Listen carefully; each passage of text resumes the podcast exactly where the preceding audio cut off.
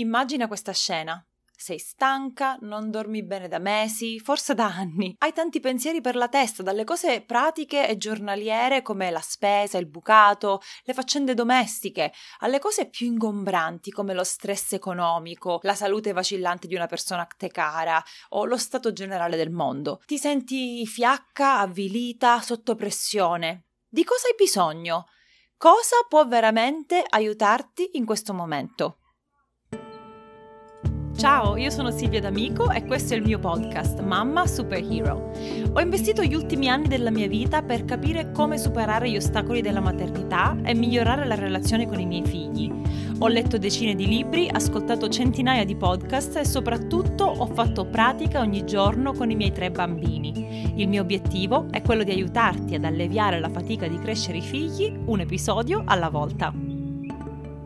Sono stata giù di corda, non è un segreto, ne ho parlato sui social, è stato un periodo abbastanza duro per tanti motivi e qualunque sia il motivo per cui tu ti senti giù di corda, ti senti giù di morale, magari sei di cattivo umore, ti voglio incoraggiare con questo episodio di oggi a farti questa domanda.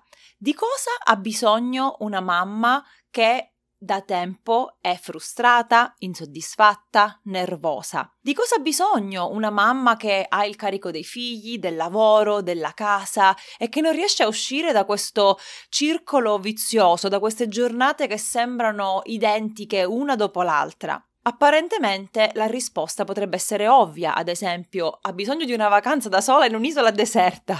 C'è una delle mie follower che saluto che dice che un giorno se ne andrà da sola in Groenlandia. Magari una mamma di questo tipo ha bisogno di qualcuno che stiri, lavi, che tenga i bambini, ha bisogno di dormire otto ore di fila o di sedersi a mangiare senza interruzioni e sviluppare relazioni sociali con altri adulti. Quanto è difficile intrattenere una conversazione con un'amica al telefono o di presenza quando ci sono bambini intorno. Queste sono tutte risposte lecite e legittime, ma non mi soddisfano. E allora ho riflettuto. Ho riflettuto molto, ho riflettuto per giorni, per settimane, forse anche per mesi. E secondo me i bisogni di una mamma sono più profondi di questi che ho elencato finora. E quando quei bisogni profondi sono soddisfatti, è anche più facile affrontare le fatiche giornaliere come la privazione del sonno, i capricci dei bambini, le faccende domestiche, la mancanza di tempo per sé. E allora oggi io ti voglio rivelare quelli che per me sono tre bisogni fondamentali di una mamma che spesso vengono trascurati, non vengono considerati o addirittura sono sconosciuti.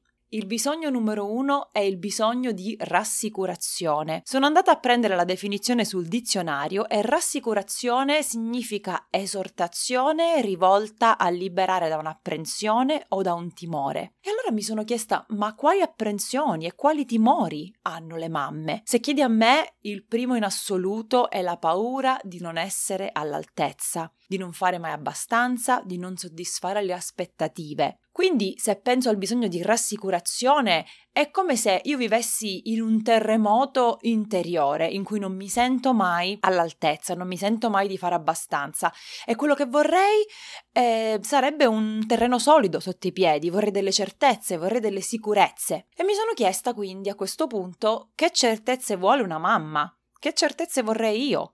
In questo caso vorrei la certezza che sto facendo del mio meglio, che non sto rovinando la vita dei miei figli quando perdo la pazienza, o che gli altri non mi guardano e pensano ma che razza di madre è questa. Vorrei la certezza di essere abbastanza e di essere all'altezza. E io lo so che probabilmente ti stai chiedendo: ma scusami Silvia, ma come mai tu hai questa insicurezza dentro? Come mai hai bisogno di questa rassicurazione? E io penso che ce l'abbiamo un po' tutti, a livelli diversi, abbiamo consapevolezze diverse di, di questo bisogno, ma tutti cerchiamo rassicurazione. Penso che sia forse un bisogno base di tutti gli esseri umani, no? E allora il bisogno di rassicurazione da chi viene soddisfatto? A volte questo bisogno può essere soddisfatto da una persona accanto a noi, quindi magari dal marito, dalla madre, da un'amica, ma a volte non ci sentiamo circondati da persone che ci rassicurano, anzi forse le persone intorno a noi ci fanno sentire ancora peggio, ci fanno sentire ancora meno all'altezza, ci sottolineano tutte le volte che eh, non abbiamo fatto abbastanza. E allora veniamo ripetutamente deluse e quel bisogno di rassicurazione resta insoddisfatto perennemente. E allora sai una cosa? C'è una persona che ti può dare rassicurazione sempre e quella persona sei tu. Sei tu la persona che può darti rassicurazione ogni volta che ne hai bisogno sei tu. E come? Come possiamo rassicurare noi stesse? Possiamo scegliere di smettere di credere a questa idea della perfezione, di dover fare sempre tutto e doverlo fare col sorriso, di dover raggiungere uno standard praticamente impossibile. E allora ogni volta che ti viene quel pensiero di non essere all'altezza, di non essere abbastanza brava, di non fare abbastanza cose per essere classificata come una brava madre, puoi fermarti, puoi dire al tuo cervello, puoi dire a quel pensiero no, io in questo momento ho bisogno di rassicurazione e scelgo di credere che sto facendo abbastanza, sto facendo del mio meglio.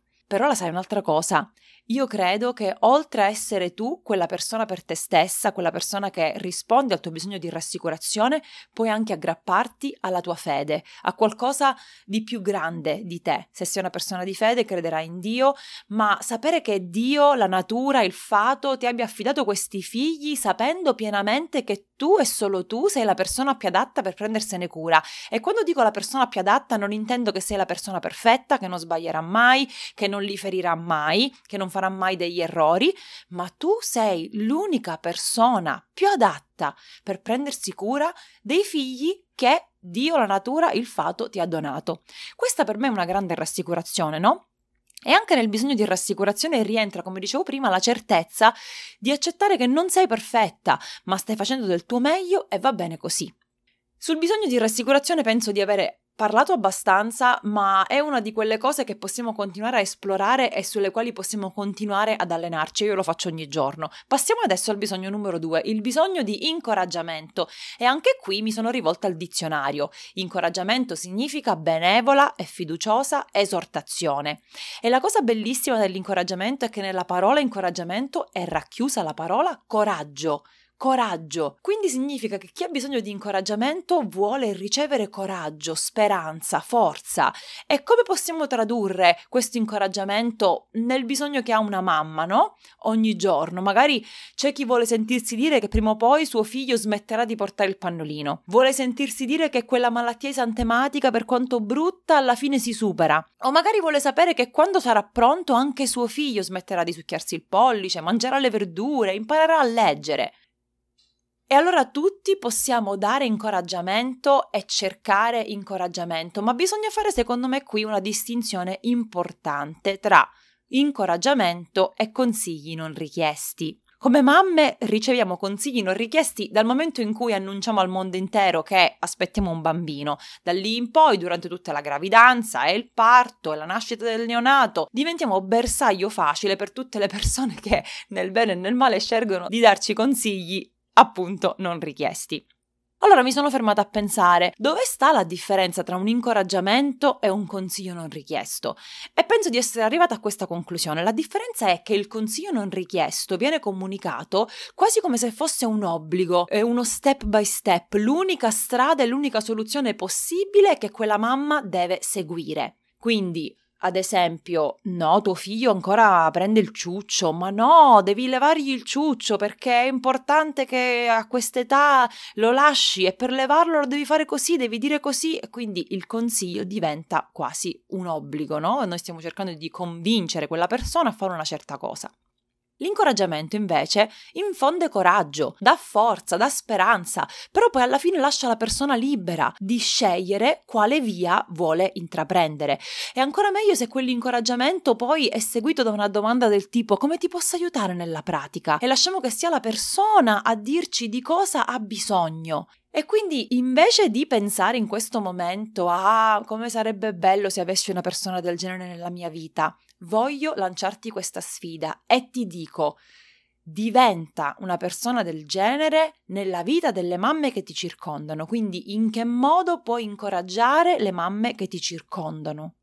È bellissimo se abbiamo nella nostra rete di supporto delle persone che rispondono così a ogni nostro bisogno, quindi che ci danno coraggio, forza, speranza. Però non è raro che invece una mamma si trovi sola ad affrontare quella situazione che al momento appare insormontabile, dura, difficile e abbia bisogno magari di un incoraggiamento che non trova intorno a sé. In quel caso cosa fare? Buttarsi giù, disperarsi, avvilirsi? Secondo me nel mondo in cui viviamo oggi ci sono tanti modi creativi di poter cercare incoraggiamento, ad esempio libri, video su YouTube, profili sui social. Perché? Perché le esperienze di persone che si sono trovate in situazioni simili alle nostre sono sempre molto incoraggianti, ci danno speranza. Anche quando non conosciamo quelle persone nella vita reale, l'impatto che loro possono avere su di noi non è indifferente. Quindi, da una parte, se ti rivedi in questo bisogno di incoraggiamento, io ti sprono, ti incoraggio appunto a cercare al di là della persona che ti trovi accanto. Se magari tuo marito non ti incoraggia, tua moglie non ti incoraggia, tua madre non ti incoraggia, non ti buttare giù, cerca incoraggiamento altrove, ma ti voglio anche chiedere di diventare quell'incoraggiamento per le mamme che sono nella tua vita. Perché lo sappiamo bene, noi donne, non solo mamme, ma noi donne, ci attacchiamo sempre. Abbiamo sempre il dito puntato, la lingua pronta alla critica, lo sguardo eh, eh, cattivo e allora no, cerchiamo di essere per le altre donne quello di cui abbiamo bisogno anche noi. Quindi diffondiamo rassicurazione, diffondiamo incoraggiamento e per ultimo il terzo bisogno, secondo me fondamentale, è il bisogno di accettazione e l'arte di lasciare andare. Se i primi due bisogni possono essere soddisfatti tramite l'intervento di altre persone, che poi se queste altre persone non ci sono possiamo anche fare da noi in un certo senso, questo terzo bisogno invece secondo me è più qualcosa che dobbiamo allenarci a fare da sole. All'inizio parlavo di frustrazione, nervosismo, insoddisfazione. Come può l'accettazione aiutarci a uscire da questo vortice di frustrazione, nervosismo, insoddisfazione, infelicità. Che cosa dobbiamo accettare? Che cosa dobbiamo lasciare andare? Secondo me dobbiamo accettare che in questo momento la situazione che stiamo vivendo è questa e che stiamo facendo del nostro meglio. Per esempio, devo accettare che in questo momento, con tre bambini sotto i sette anni a casa, non ho tanto tempo, voglia ed energia di tenere la casa sempre in ordine. Oppure posso accettare che non ho sempre la pazienza o il desiderio di stare lì a rispondere con empatia. A volte posso accettare di non avere voglia di portare i bambini al parco giochi o in spiaggia. Oppure qualcuno che ha un bambino piccolo può accettare che il neonato sta passando una fase in cui dorme poco, magari sta mettendo i denti, piange spesso. Accettare a differenza di quanto io ho creduto per tanti anni, non significa arrendersi. Accettare non vuol dire mollare e eh, subire, no. Ancora una volta, se andiamo al dizionario, accettare vuol dire riconoscere serenamente, ammettere. E allora mi chiedo e ti chiedo cosa abbiamo bisogno di accettare oggi nella nostra vita? Contro cosa stiamo lottando che ci crea stress, ansia, che in realtà non è sotto il nostro controllo e non possiamo controllare, dobbiamo solo accettare. E a proposito di controllo, ci sono pochissime cose che sono sotto il nostro controllo. In realtà forse ce n'è solo una sotto il mio personale controllo, e cioè me stessa. Le mie risposte, le mie reazioni, eh, le mie opinioni, i miei movimenti, le mie parole. Io e solo io sono responsabile di come conduco la mia vita, tutto il resto è fuori dal mio controllo. Se io già accetto questo punto, tantissimo stress, tantissima ansia e tantissime difficoltà, secondo me, si scioglierebbero davanti a me. Facciamo un esempio pratico. Se la mia famiglia che, un esempio pratico che so che è eh, rilevante per molti dei miei ascoltatori, non proprio per me, ma ve lo faccio lo stesso. Se la mia famiglia mi viene contro per il modo in cui scelgo di educare i miei figli, eh, non punirli o rispondere con empatia, non posso controllare le loro reazioni. Non posso controllare le loro parole e non posso controllare le loro opinioni. Posso solo controllare me stessa come io reagisco a loro, come io educo i miei figli e posso mettere, se necessario, dei limiti per proteggere me stessa, la mia salute mentale, i miei figli e accettare che la vediamo in modo diverso. Invece noi che facciamo? Ci prendiamo carico di questa situazione in cui ad esempio zii, nonni, cugini non condividono il mio stile genitoriale, quindi mi prendo carico di questa situazione difficile, mi prendo carico del fatto che sono io a dover convincere tutti che io ho ragione e loro hanno torto e quindi mi stresso, mi viene l'ansia, si creano conflitti, litigi, eccetera. Se io invece soltanto accettassi, quindi se io rispondessi al mio bisogno di accettazione, che devo accettare, accetto che il loro giudizio mi ferisce. Sì, accetto che le loro parole, le loro opinioni mi feriscono, mi fanno male. Accetto che dentro di me nasce un'emozione che non mi piace. Guardo quell'emozione, guardo quel giudizio, guardo quelle parole e lascio andare. Non mi coinvolgo nella lotta, nel conflitto, nella guerra. A volte invece di accettare è proprio questo che facciamo, ci mettiamo a lottare, cerchiamo di spiegare, convincere, litighiamo. Possiamo invece accettare che non siamo tutti uguali. Possiamo lasciare andare invece di impuntarci. Forse solo allora, quando impareremo l'arte di lasciare andare, ci sentiremo veramente più leggeri, come se un macigno di 100 kg sia sparito dalle nostre spalle. Chiaramente non è facile, eh? è un allenamento giornaliero intenso e faticoso e poi gran parte delle nostre energie andrà a, ad allenare questo nuovo bisogno, questo nuovo stile di vita e magari ci sentiremo stanche e, e non capaci di gestire i nostri figli. Perché? Perché stiamo andando contro un, um, una fortezza culturale, no? Non ci viene di solito insegnato a lasciare andare, ad accettare che gli altri sono diversi, a, a, prendere il controllo solo delle nostre cose, delle nostre reazioni, della nostra persona. No, noi vogliamo convincere, vogliamo lottare, vogliamo metterci in mezzo. Però arriva un certo punto in cui si è troppo stanchi per fare tutto questo e allora secondo me questi tre bisogni sono fondamentali e ci dobbiamo prendere del tempo per soddisfarli ogni giorno. Il bisogno di rassicurazione, quindi dire a me stessa io sono all'altezza, io sono abbastanza, io abbasso le aspettative e faccio del mio meglio in questo momento. Il bisogno di incoraggiamento, questa situazione, questa cosa difficile la supererò perché tante persone l'hanno superata prima di me. E il bisogno di accettazione, cioè riconosco quello che è fuori dal mio controllo e mi occupo solo di quello che invece fa parte del mio ruolo, fa parte della mia vita. Adesso ti devo chiedere un favore se dopo aver ascoltato questo episodio ti senti un po' meglio, se in qualche modo le mie parole ti hanno risollevata, dato speranza, non so, in qualche modo ti è piaciuto ascoltarmi per questi 20 minuti, ti chiedo di condividerlo sui social, via WhatsApp, parlane con le tue amiche e ti invito anche a lasciare una recensione dove stai ascoltando questo episodio, se pensi che, che questi siano gesti inutili non è affatto così, mi aiutano tantissimo, mi aiutano immensamente a continuare a fare il lavoro che faccio. E allora ti invito questa settimana, questo fine settimana, nei giorni prossimi, a soddisfare il tuo bisogno di rassicurazione, di incoraggiamento e di accettazione e vedrai che ti aiuterà tantissimo a sentirti meglio, più energica, più presente con i tuoi figli e più ehm, appagata in un certo senso nella tua vita, non solo di mamma, ma in generale. Io adesso ti saluto, sono Mamma Superhero su tutte le piattaforme di social, ciao e alla prossima!